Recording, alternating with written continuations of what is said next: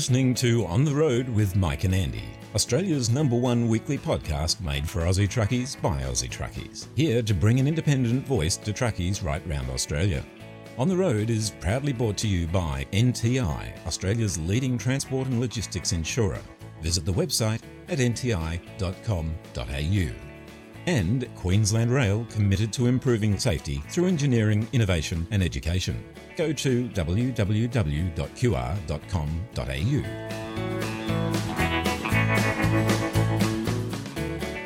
G'day again, it's great to have you with us for episode 91 of On the Road. This week we're joined by Matt Lawrence, who gives us a review of last weekend's Perth Mack Muster, along with Trevor Warner, who breaks down the pros and cons of splitting rest breaks. Mike takes an in depth look at driver retention, plus all the latest from the On the Road newsroom. We've got great music from McAllister Kemp as well as an awesome duet with Gina Jeffreys being joined by superstar Guy Sebastian for a live remake of a classic Wilson Phillips song. There's a few surprises along the way too, so it's time to light her up, guys. Let's get this show on the road! Yes, get on with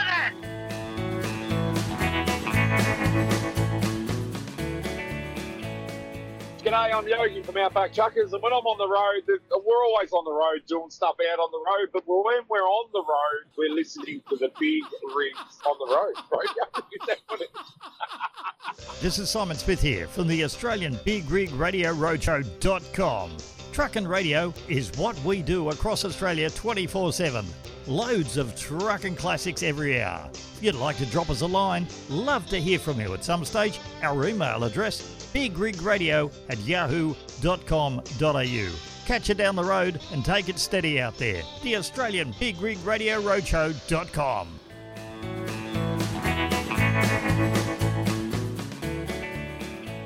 A lot of guys out there have been talking about the different options that you can use in your logbook to take advantage of things like split brakes. Now, I've never been one for taking the split break option in a logbook simply because I get too bloody scared that I'm going to encounter some muppet on the side of the road who doesn't understand it and say, oh, no, no, I'll write you out a ticket, we can sort it later. I know how much pain would be involved in sorting it later. so, with that in mind, I decided to get hold of old mate Trevor Warner, who I know uses the split break option and is a big fan of it now. Before we get started with Trevor, understand this what we're talking about here is not advice, right? If you use the information from this, I would thoroughly recommend that you read and are familiar with what it says in the front of your logbook before you get started. We're just talking here in general terms about the experience. It's not meant to be legal advice, it's not meant to be a course in how to do your job just our opinion and Trevor's experience of using it. So, with that in mind, have a listen to what Trevor and I have had to say. Welcome to the show, Trev. Split brakes, mate. What's the story with that? I know you love them. G'day, bud. Yeah. Split rest brakes, they're, they're an interesting one. I use them quite a lot because that's how it best suits my sleep pattern. And the split rest brake is actually perfect for the human circadian rhythm. Right. You get that bit of a dip in the afternoon and you talk about your grandpa nap. I'm the same, whether I'm on the road or whether I'm waiting for trailers down in Melbourne, for example. Yep. I grab a couple of hours in the afternoon and then I'll pull up for six hours uh, up the road and put that down as a split rest break. Yeah, well, that, having a bit of a nap in the middle of the afternoon sort of all right, isn't it? It's better to smash it out in the bunk rather than smash it out in the scenery. yeah, 100%, mate. 100%. And us old fellas, I shouldn't use the word old, should I? advisedly, we're allowed to say old advisedly, Trev. Yeah, yeah, that's it. That's one of the tricks of the trade that we've developed over all our years behind the wheel. Hmm. Now, I'm sure there's a scheduler there that wants you to go to Melbourne to Sydney in 10 hours, Yeah. but I reckon there should be a, some sort of a rule that they should be uh, allowing you at least 12 hours to do that. Yep. And that gives you the opportunity to have those couple of hours sleeping in the bunk and instead of just grabbing a quick coffee and a pie or a chocky bar or something and gun to guy and then doing that next stint. Well, I don't know, mate. It just seems crazy to me. As I said, though, I get scared that I might muck it up because I don't do it often enough. Uh, well, I don't do it at all. So, what I wanted to talk about with you is since you use that split break, how does it work? Perhaps it might be a good idea to cover off what BFM allows you for in the first place. Officially, now I've had this deep discussion with NHVR Hmm. and also in the development of the EWD. If you are running an EWD and you have a split rest brake, it actually records a breach. It does, yep. Now, I've always said to the boss about it that uh, you refer to Rule 255. Now, Rule 255 is only a defence. So, Rule 254 of the HVNL says that you must have a seven hour rest break in any 24 hour period. It absolutely does, yep.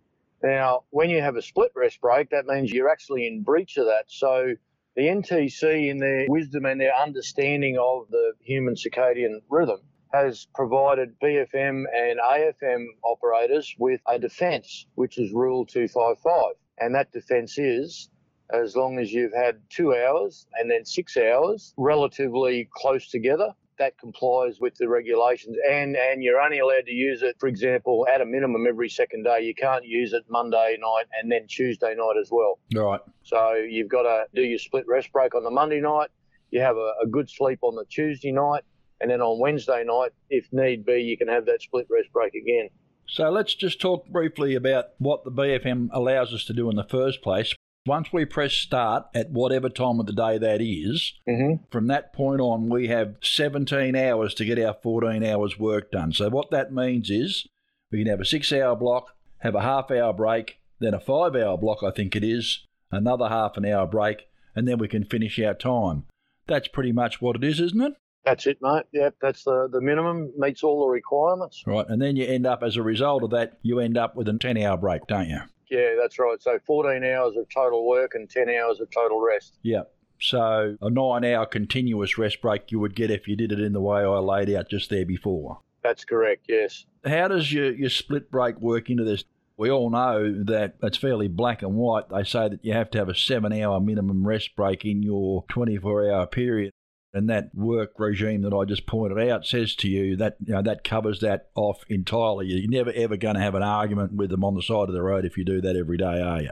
That's correct. Yep, they'll just look at that and go, yeah, well done, driver, on your way. Yeah, You're a machine. You're just a machine. that's it. Yeah, unreal. So reality sometimes doesn't reflect the machine that we've all become. You take a split rest break. So how do you fit that in? And have you been questioned about it on the side of the road? I absolutely have. And I've just simply said refer Rule 255. Yep. Back in the early days, I think that was around about the 2018 amendment. I, I quizzed the boys at Marulan Hmm.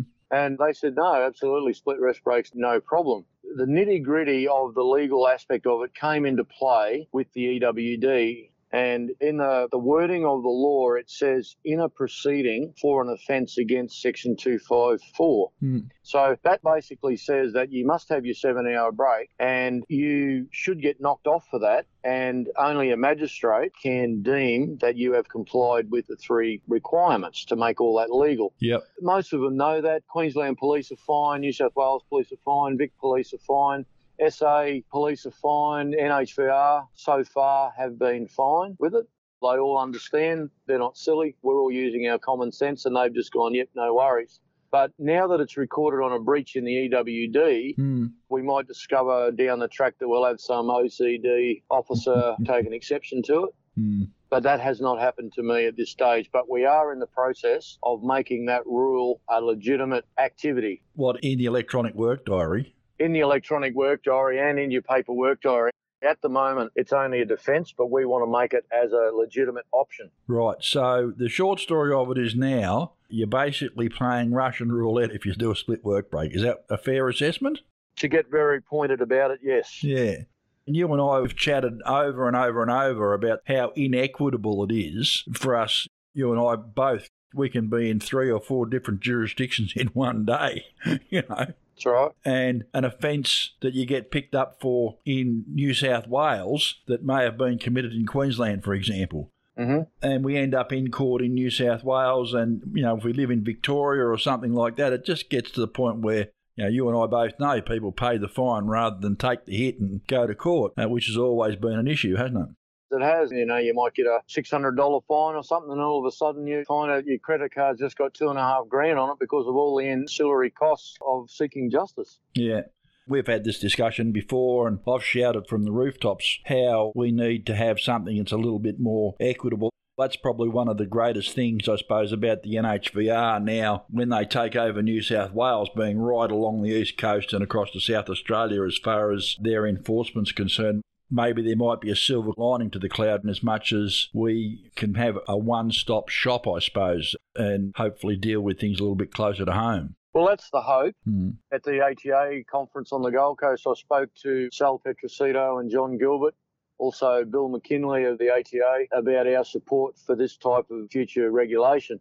They all said the same thing that at this stage, even though the NHVR might be across all jurisdictions, Hmm. they can only enforce the law that's been gazetted in that jurisdiction.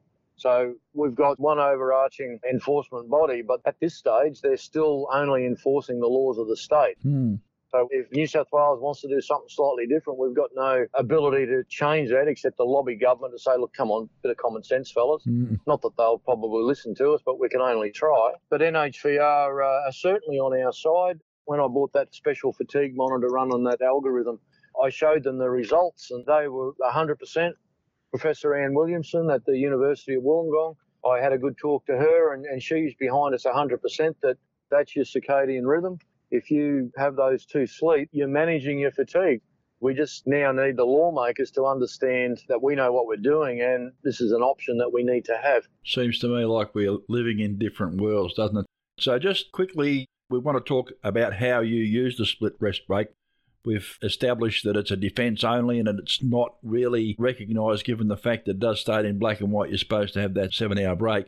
Trevor, how do you actually record it? So, when you go and use it, please explain what you need to do, what you write in the book, what you actually write in the book.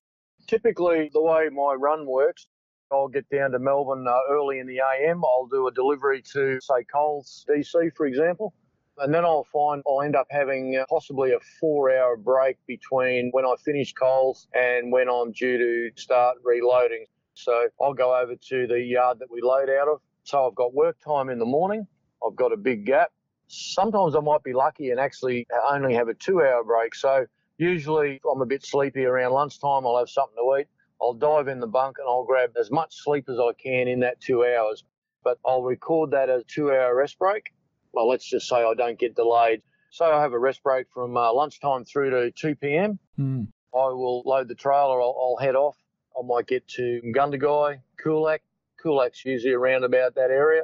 I'll dive in the bunk there and I'll have six hours. Lucky to get six hours. Normally I'm sort of awake after five hours after doing that. Hmm. But I'll pull up at Coolac and I'll have a six hour rest break. Now, when I wake up at that six hour point, that becomes my new counting point for the next 24 hour period. Right. So instead of the end of your seven hour, it's the end of your six hour. That becomes the- new counting point. Yep. So what I do is when I wake up at say 4 a.m., I'll put a big mark in my book at 4 a.m. today, and then I'll go to tomorrow's page and I'll put a big mark at 4 a.m. tomorrow. I know then that I've got to have at least a seven hour break in between those two lines and then three hours of random rest breaks throughout that period. Right. So you sort of plan ahead what you're going to do, and you're relying on the old standard logbook thing of having to have a five hour break, aren't you? That's right. That's correct. Yeah. All right. Well, it's not that complicated, really, when you think about it. I suppose for me, as I've already said, the scary part is that whoever's having a look at it might just take exception and say, oh, well, we'll write that up and we'll discuss it in court later on. That would be uh, massive annoyance to me anyway. Well, it would be, but our good friends at Highway Advocates, they've already got a brief. Hmm. So if you know the procedure and you can write yourself a little letter, we've all got the process of review. So what you can do then, type yourself up a little letter, explain what you've done, address it to court uh, down your way. Let's just say Bargo Court, for example. Yep. Your infringement notice number, and just say you wish to explain what's happened. You just type out your letter, attach your two logbook pages, or probably three logbook pages actually, Yep. to demonstrate that you haven't taken a split rest break on consecutive days. They will see that and probably write back and say they're, they're going to withdraw the charge. If we all done that, it would be a serious waste of taxpayers' money taking every case to court. Hmm. So they should look at it and go, yeah, righto, that's fine. It's like someone just double checking your work and make sure you're not trying to scam the system at all, and it should go away. Thanks for coming on and explaining that to us, Trev, and telling us how you think it should work. We'll see what happens. Might have to have a go. I love that grandpa nap in the afternoon, let me say. Certainly works for me. It's kept me alive all these years of doing overnight express. But mate, keep it safe. We'll catch you later. Will do. I'll see you on the road. There's nothing more devastating for a truck operator than to be involved in a serious road incident. We've all seen the impact of heavy vehicle accidents, and at these times, when people are most vulnerable, it's critical that they have immediate support from a strong, stable, reliable, and experienced organisation. NTI is Australia's number one truck insurer, the specialist you can count on to protect your transport and logistics assets, with the know how to take control of the situation and the capability to reduce lost income by getting trucks back on the road again as soon as possible. Specialist products, experienced people, accredited repair and recovery networks, and industry advocacy is what we do. It's our specialty, and we've been doing it for more than 45 years. For more information, visit the website at nti.com.au or go to the NTI Facebook page. Kermie here from Trucking with Kermie. I listen to On the Road podcast every week on the Australian Big Rigs Road Show. And when that's done, you might like to pop over to Trucking with Kermie on Facebook for my take on trucking and the people who make the industry what it is. Catch you over there, and in the meantime, take care of you.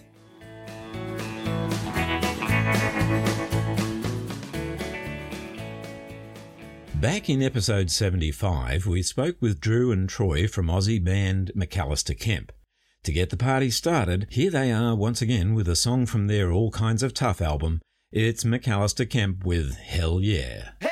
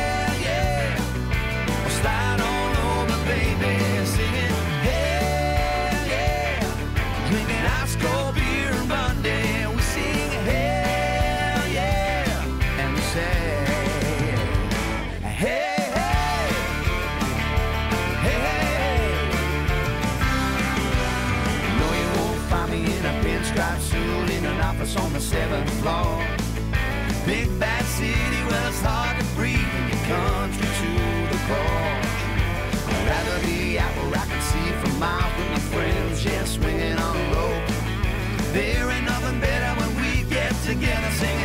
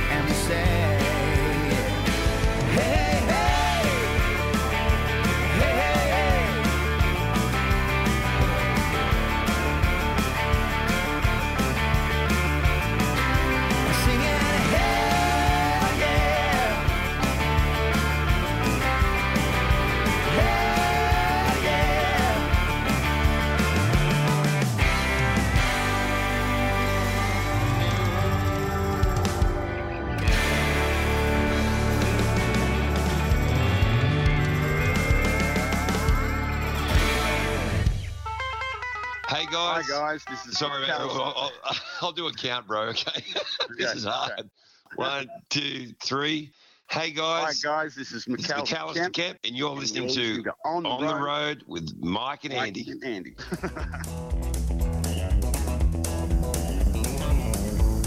You got me there, Andy? Yeah, Mike, got you go.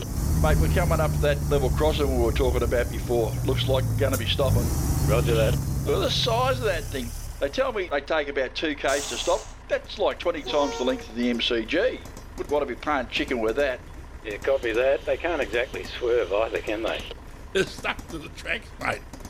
it's not that hard to wait till it's safe to cross and make sure the road's clear on the other side. Yeah, not like that bloke last week who forgot about the length of his trailers. Yeah, I heard about that one. It's not really funny though when you think about it. Poor old train driver, probably been having nightmares ever since. Yeah, I reckon. We're all in the same boat, really, mate. Everyone just wants to get home safe at the end of the day. Yeah, not wrong on that one. There goes the last carriage. Looks like we're safe to head off now. Thanks, Mike. Long way to go. After you, old mate. This is a message from Queensland Rail reminding us that it's important to stay alert and obey any signs and signals when approaching level crossings to help keep you and everyone else safe. For more information, go to www.qr.com.au.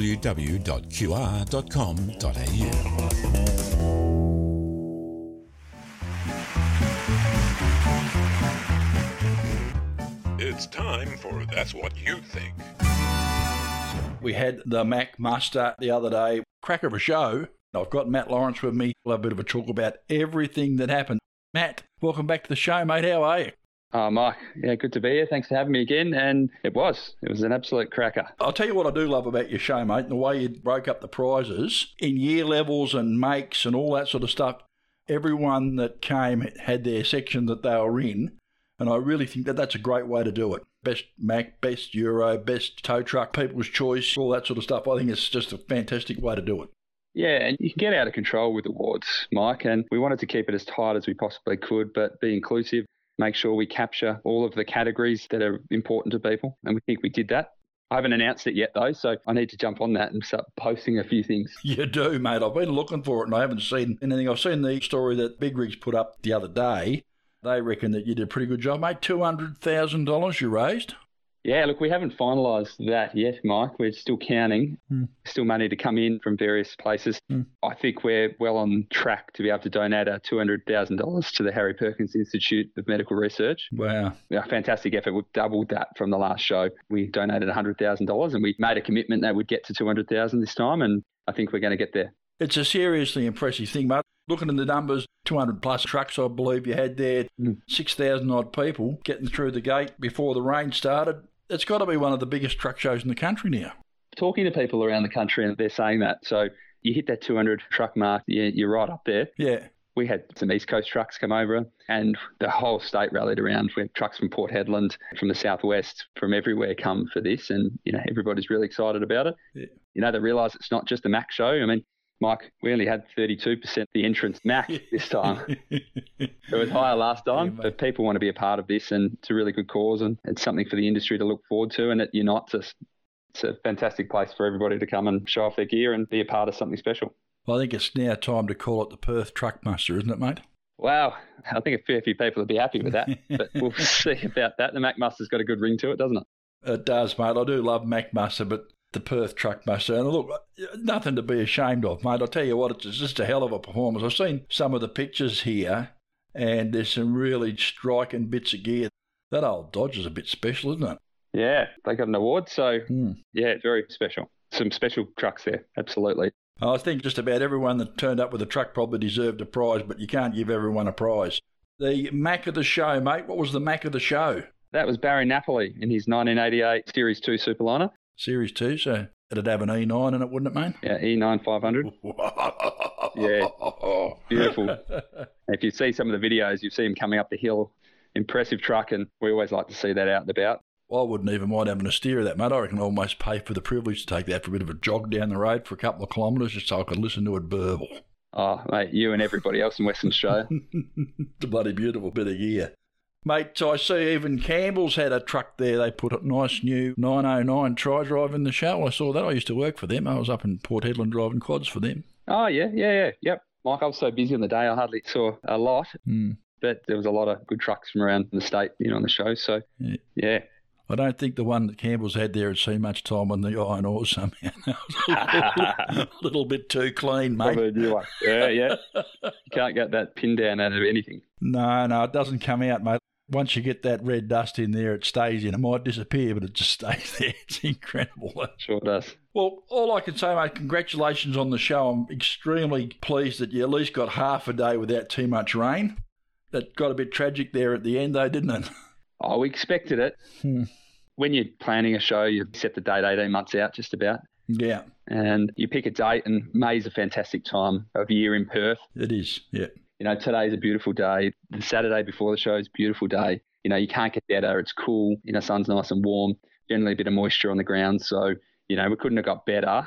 Unfortunately, a front came through, and we're really fortunate that we got three and a half or four hours where all the crowd came and, and got to see that. Yep. But Mike, the spectacle for you know the people of Perth to come and see that in that four hours, Mm. but for the industry, we had the whole weekend. So Friday we had our gala dinner where we had 350 people out at the farm. And we had a fantastic evening raising money for the Harry Perkins. Yep. You know, we're hearing from Tom Chapman, the vice president of Mack Trucks. We had Yogi as the MC. Yep. Max Winkles from Truck Centre. I had an interview uh, with him, and it was just a really, really good night. A lot of people stayed over at the farm, and the Saturday we had bump in. Drivers were able to stay the night, and you know we put on some beers and some food, and Yep. just an enjoyable time. And didn't matter what brand you had, didn't matter where you worked, what company you worked for. We are all together as an industry, and it was uniting. Yeah, well, like Yogi says, mate, doesn't matter what brand of truck it is, if it looks like a truck, smells like a truck, sounds like a truck, big and small, we'll have them all. Absolutely. Yeah. People's choice was a 1981 white road boss, mate. I'll tell you what, that's a classic bit of gear all on its own, isn't it? Caesar Collie, yeah, he's got a beautiful truck. Mm. Since the last show, he's improved it again, and wonderful family company in Western Australia, Collie Timber and Hardware, and that was their first truck, and family had it ever since, and you know, it's a really beautiful bit of kit. Truck of the show, 1975 SAR from Patch. Patch built. Yeah, just goes to show you though, these classics they don't age, do they? Really? I had to ring Patch when I was putting it together, and I said to him, Hmm. Patch, there's a mistake here. It says 1975. Yeah. I'm looking at your truck, Yeah. and you'd never pick it. Yeah. And what he said to me was that there's probably only two pieces on that truck that are original. Everything's handcrafted and custom built. Yeah. And it is an absolute weapon of a, a truck. Really, really unique. Yeah. So I'll get a photo up of that shortly. You should. It is a unique bit of gear, mate. I'll tell you what, there's very, very few trucks that I see that I'll actually look twice at. But when I saw that thing, I saw it sitting over at Penong one day when I was over there fueling. Oh, yep. And he pulled up and wandered inside. And I, and I just had to stand there and I was just looking at it and I was thinking to myself, gee, there's not a lot on that that's original. That's right. the interior, Mike, it's like a 90. Yeah, yeah, yeah. And it's a working truck. It is, yep. He doesn't park that in the shed. He works it and it's done 6 million Ks or so. And he's had it for 24 years, I think he said. He works it and it's a beautiful looking bit of kit. Just the bonnet, just the changes on the bonnet alone, that was what grabbed my attention at first. Yeah. And I just, you couldn't believe it. The People's Choice, the Road Boss, but the Truck of the Show, a 1975 Kenworth SAR. I reckon Kenworth would be quite happy to see that in their museum, I'd say, one day. So, so I don't know whether Patch would give it up, but maybe. Might be one of those over my dead body things. Could be. Could be. Best Fleet Bandana Earth Moving, mate. Who are they? Ryan Damassi and his team from Bandana have an outstanding fleet. They've got a beautiful 90 in bandana green, which is called the Hulk, and it's absolute showstopper. Yep. He's been featured in many magazines. He's also had a beautiful bandana green Western Star rigid tipper there as well. Yep. They're absolute standout crowd favourites. Yep. Could win a lot of awards at any show. Yep. And they work too, don't they? They're not just sitting around. Oh, no, they work. Yeah, absolutely. They work around, and it's amazing how clean they keep those trucks. Yeah, yeah. Good team, and great to have them a part of the show. So when's the next one, mate? Oh, I think we're going to have to sit down and finalise this one, go through the debrief notes from everybody and what worked and what didn't, and have a look at a date. The venue that we have the show at, the Quarry Farm, that does 80 weddings a year. So picking a date, people are booking weddings two, three years in advance now, and so we need to act pretty quickly to set a date. Yeah. But we'll come together as a team and do a review and work out when, and hopefully the weatherman is uh, kind to us for the next one. It'd be nice to be able to just lock it in and say a prayer and say that'll fix that up, but that's the way it is. Yeah. Mate, be sure to get back to us and let us know when it's going to be, and I'll do my best to get over there next time. I'd really like to come and, and have a look. the bunk in and the few beers and the barbecue would sort of be a hell of a place to be. There'd be some characters and some stories around the fire, I can tell you. Oh, absolutely. And we've got a custom made Mack Muster fire pit there now that one of the boys made up. And yep. it's a really, really good time. And we'll get around and love to have you, Mike. Yogi's chipped me already for not being there. So yeah. We'll have to work on it. That's right. Get a load over, Mike. I will. I'll have to talk to the boss about it. Good on you, Matt. Thanks for joining us on the show. Thanks for the wrap up, mate. You take care, stay safe, and we'll see you on the road. Good on you, Mike. Hi, guys. My name's Dan. I listen to On the Road on the Australian Big Rig Roadshow. For all the latest industry news, go to www.bigrigs.com.au. Picture, if you will, a mustachioed truck driver resplendent in his flannelette shirt, beanie, and Tom Cruise sunglasses. He's perched behind the wheel in the cab of his rig. He looks into the camera and says, I openly said before the election that I believe Labor had the best policy for transport and the best person to push that forward. It's a massive task that's got to be done. And I thought that Glenn Sterle had enough runs on the board and enough credibility within the industry to get that to happen.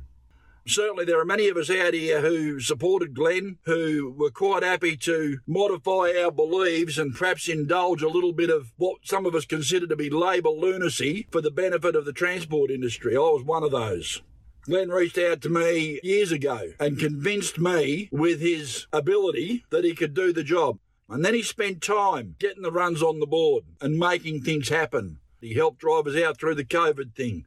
I jokingly called him the minister for potholes and broken toilets because he was out there and he was doing the right thing. He got a lot of industry credibility for what he did. And now you've replaced him with Minister King and some bird from Tasmania that not one of us could pick her out of a lineup. All the credibility that Glenn built has just been burned. And I just hope that these two don't turn out to be cardboard cutouts and if anything, they've got the common sense to put Glenn to work and use his ability to make things better. There's still a massive job to be done. Massive. I'm very, very disappointed that Glenn was overlooked. Many of us are. Many of us saw what had happened with Labor in federal government and in many of the states as the planets aligning to give transport a better go. I hope that. I really, really hope that with all my heart that that's still the case. Mike, you know, mate, you've really got to learn to speak your mind. If you internalise stuff like that, it's really going to ruin your health. Uh, I know, mate. I, I, can't help it. Sometimes it's just got to come out, and that's the way it goes. I will say one thing, though, mate. Mm. I've been wearing these sunglasses longer than Tom Cruise, all right? they look like they could be that old, too. it's a bit cold, isn't it? I think winter's upon us. Yeah, well, global warming, mate. We've, we've voted Labor and they've just fixed global warming just like that. just like that. Just like that. Fancy that, eh?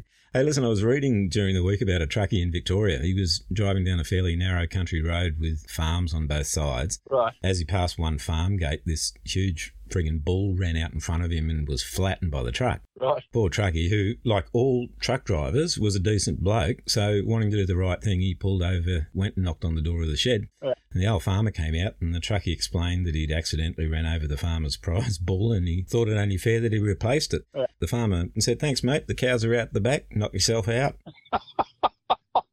no. Oh dear, oh dear. no.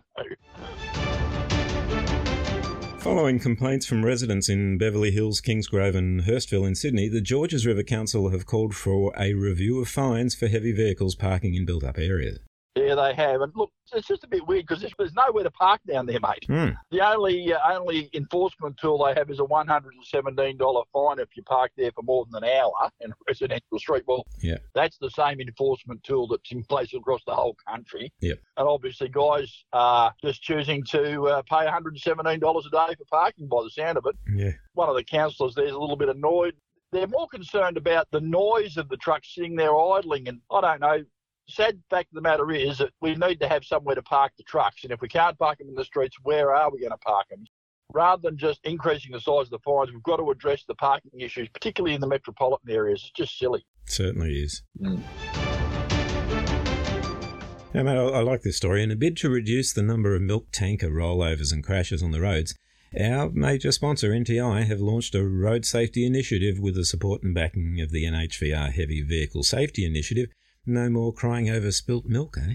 Mate, the spilt milk program, I was talking to Adam Gibson about it the other day, and Hmm. it's off the back of all the great work our copy southbound guest Alan Pincott did with log trucks. Yes. We've obviously got a lot of technology inside the trailers there that tell us exactly what the trailers are doing. Hmm. And all this sort of information is all going to be drawn together and put into this spilt milk program in an effort to try and stop the rollovers. $4.4 billion worth of milk we produce each year. It's a lot of milk, isn't it? Mm. And uh, we export a lot of it. I drink the rest of it. I love it. Do you? Mm, I'm a milk fanatic, mate. When I was living at home, Mm. when I got married and moved out, Yeah. the milkman left a message for my old man saying, you know, how come you're getting like about one tenth of the milk you used to get? And they said it was our son. He got married and moved away. And he got a note the next day saying, can we have his address, please? anyway, that's neither here nor there. NTI's data said that dairy tankers are 2.4 times more likely to be involved in a major crash than any other form of freight transport. Wow, interesting. Maybe they ought to teach the drivers they don't have to hold the bastard flat. I don't oh, know. Maybe that's the idea. We just might have to slow them down a little bit. But anyway, Maybe it's got something to do with the cream rising to the top, mate, and that puts all the extra weight at the top, do you think? us the centre of gravity, you reckon? Yeah. I reckon there's a research study in that, mate. You reckon we ought to put in for a grant? Oh, let's do it. Yeah, absolutely. Following the massive media exposure given to a fatal truck accident last year at the Severston COVID border checkpoint, the Victorian coroner has released his findings into the circumstances of the crash that resulted in the death of a 46 year old truckie. Yeah, and they say they're unable to explain why the drive. The they say they are unable to explain why the drive. Hmm, You're unable to explain as well. I'm unable to explain. I'm, I'm, I'm, I'm, I'm unable to pronounce the word driver. There you go. They say they're unable to explain why the driver failed to react to the stopped vehicles. Well, perhaps because there aren't normally stopped vehicles there. And there's a lot that could be said about this. You know, my condolences to the guy's family. Yeah. It's an accident that should never have happened. The Volvo he was driving crashed into the line of cars there, and uh, there was a major fire, and it was just not a pleasant thing at all for anyone that was involved or anyone that even heard about it they're saying that the operation and the management of the service and border checkpoint was not a causal factor in the collision.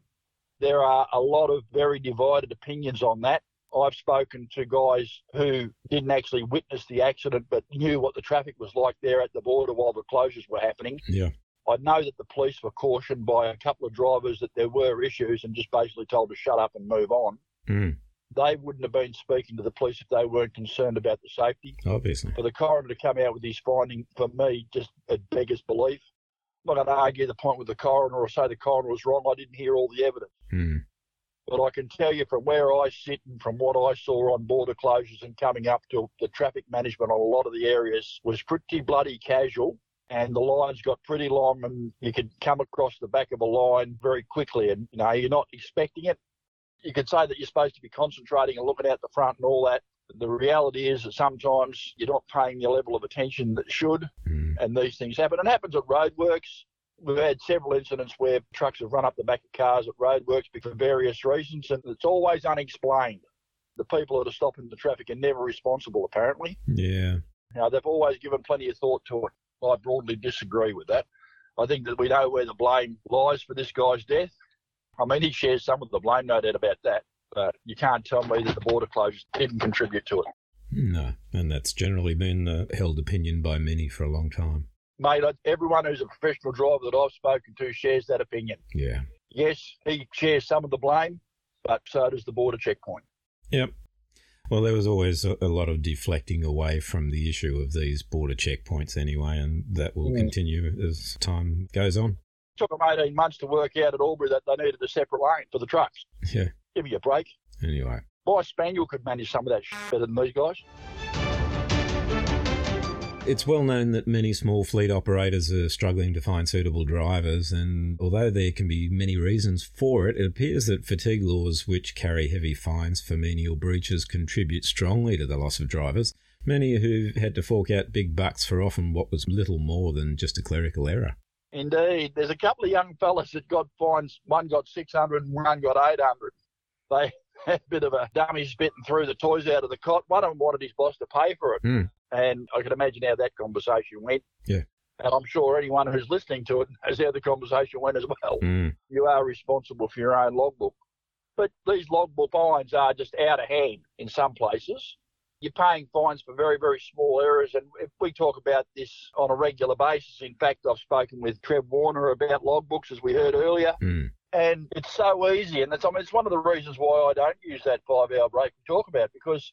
I mean, if you get the wrong bloke on the side of the road with the wrong attitude, you end up arguing the point about it in court. Yep. And even if you win, you still lost money. Mm. It doesn't seem as though there's an easy way around all this sort of stuff.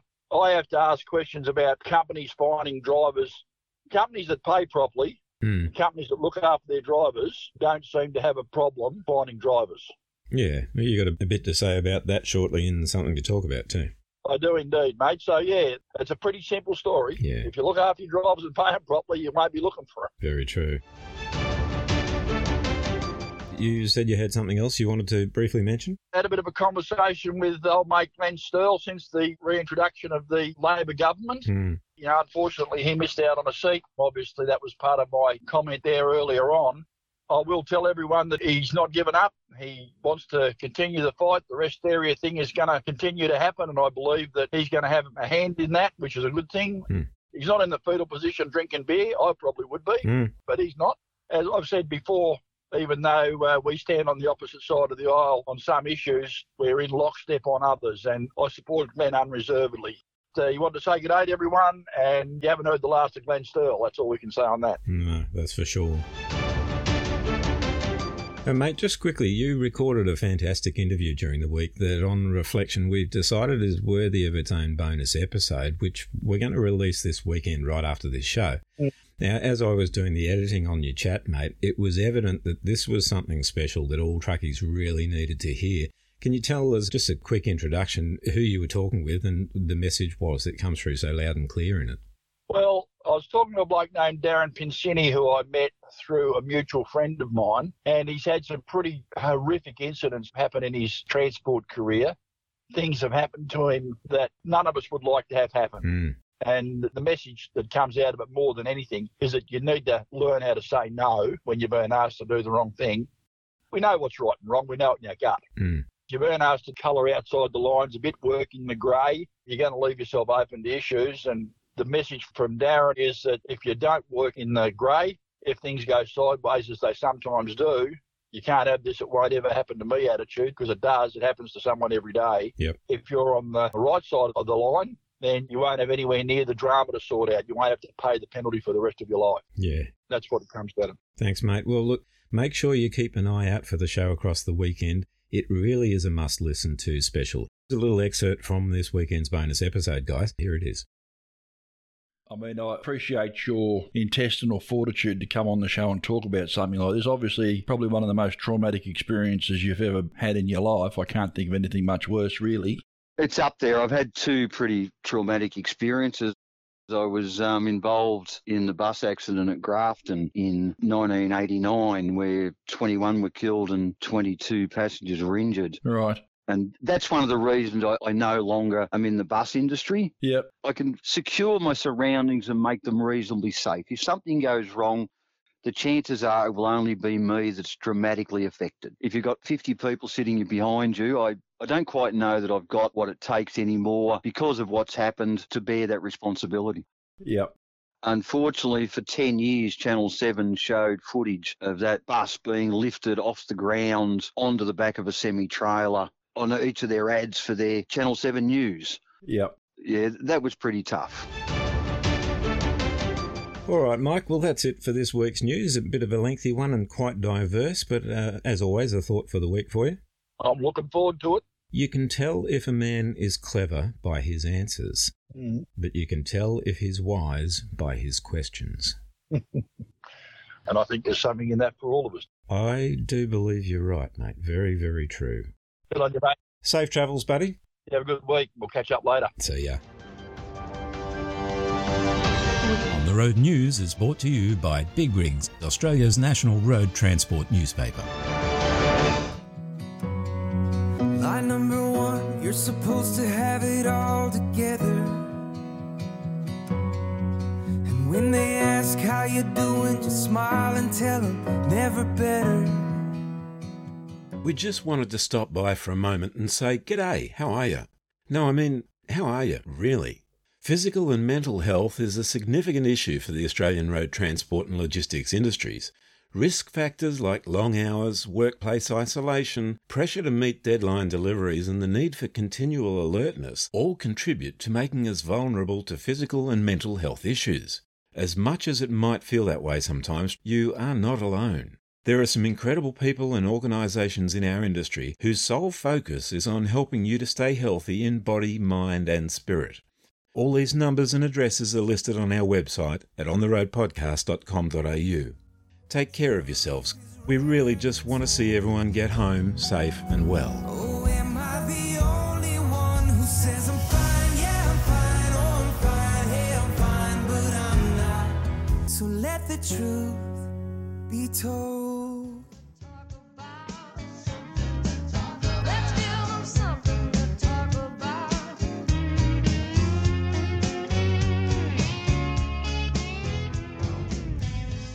this is something probably more than something to talk about or something to think about, our regular segment we do.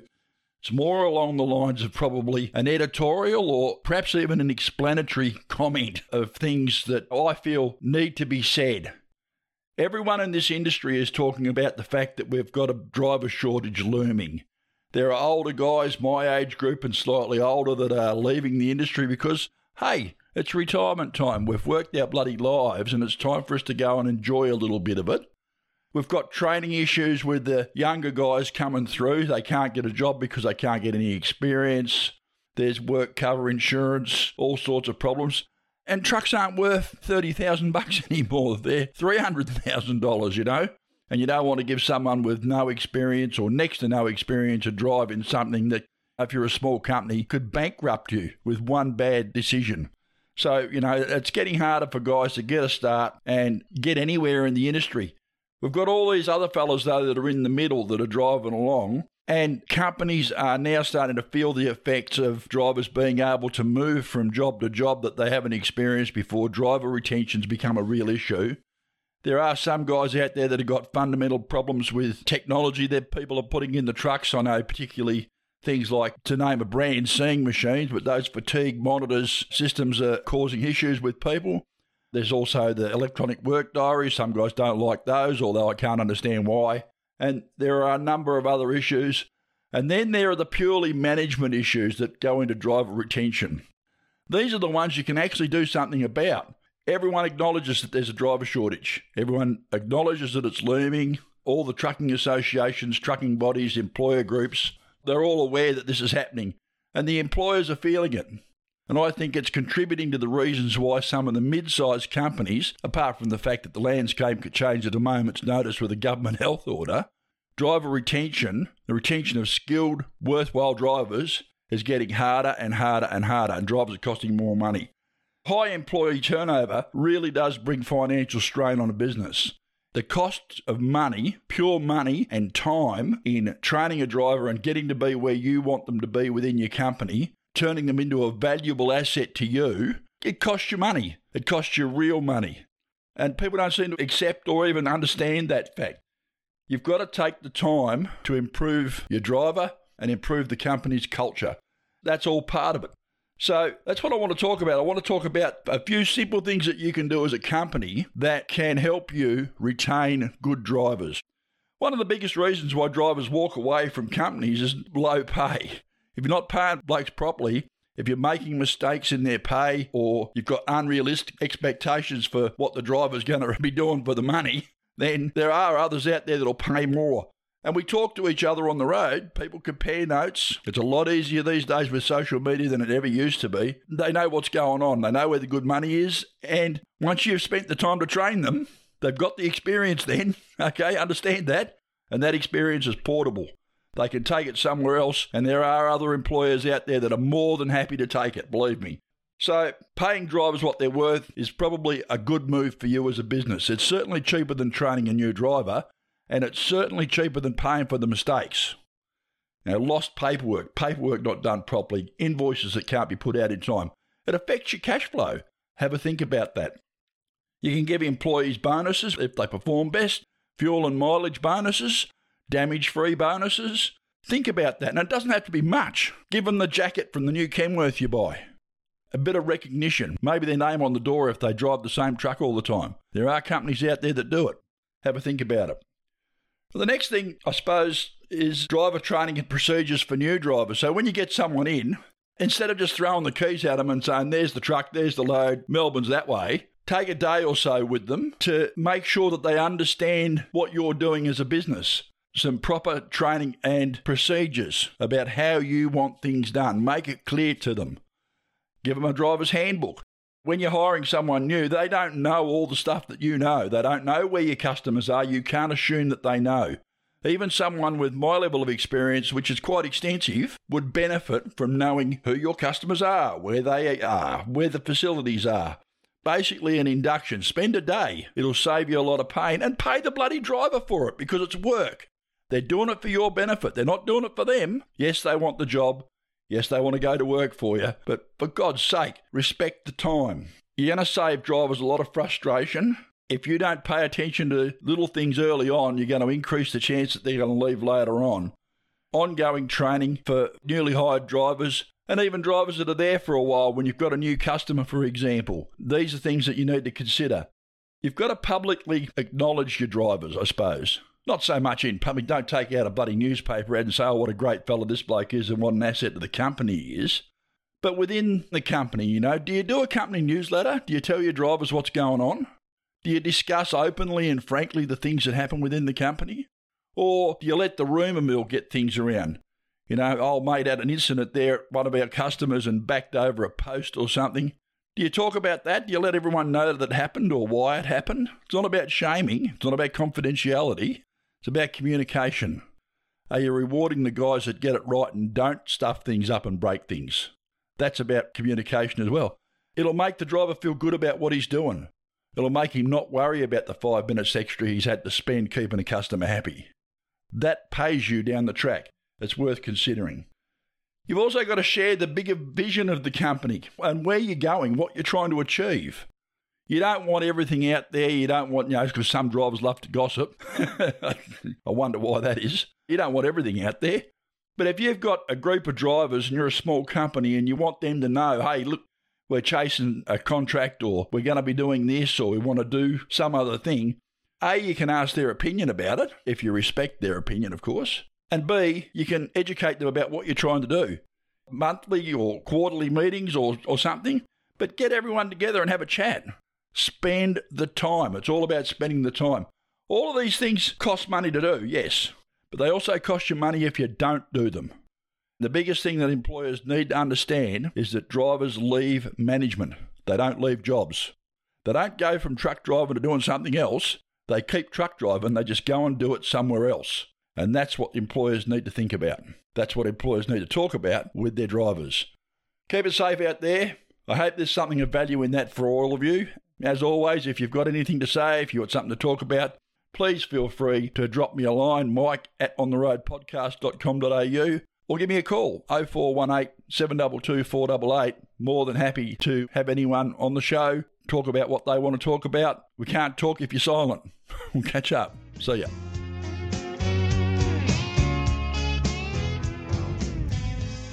This is Gina Jeffreys. And I'm Tania Kernaghan. And you're listening to On the Road with Mike and Andy.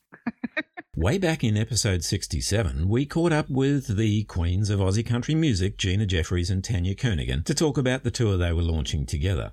Now, taking us out of the show this week, here's Gina in a live duet with the incredible Guy Sebastian from the Tamworth Golden Guitar Awards with a rockin' good remake of the Wilson Phillips song, Hold On.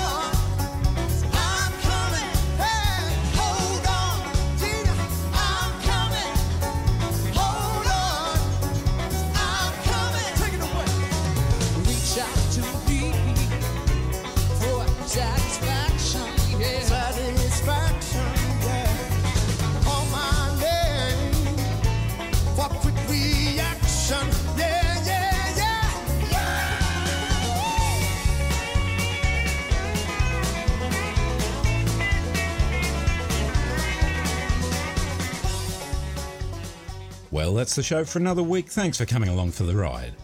On the Road is proudly brought to you by NTI, Australia's leading transport and logistics insurer. Visit the website at nti.com.au. And Queensland Rail committed to improving safety through engineering, innovation and education. For more information, go to www.qr.com.au. Be sure to join us again next week when Mike says, I, am getting a t shirt. Andy says, Behave yourself. And our guest says, No, I haven't got a clue what you're talking about. Until then, play nice with each other and most of all, stay safe out there. Bye for now. The team here at On the Road believe in the right to free speech, and whilst we might not always be in agreement with the views of our guests and contributors, we support their right to hold and express those opinions.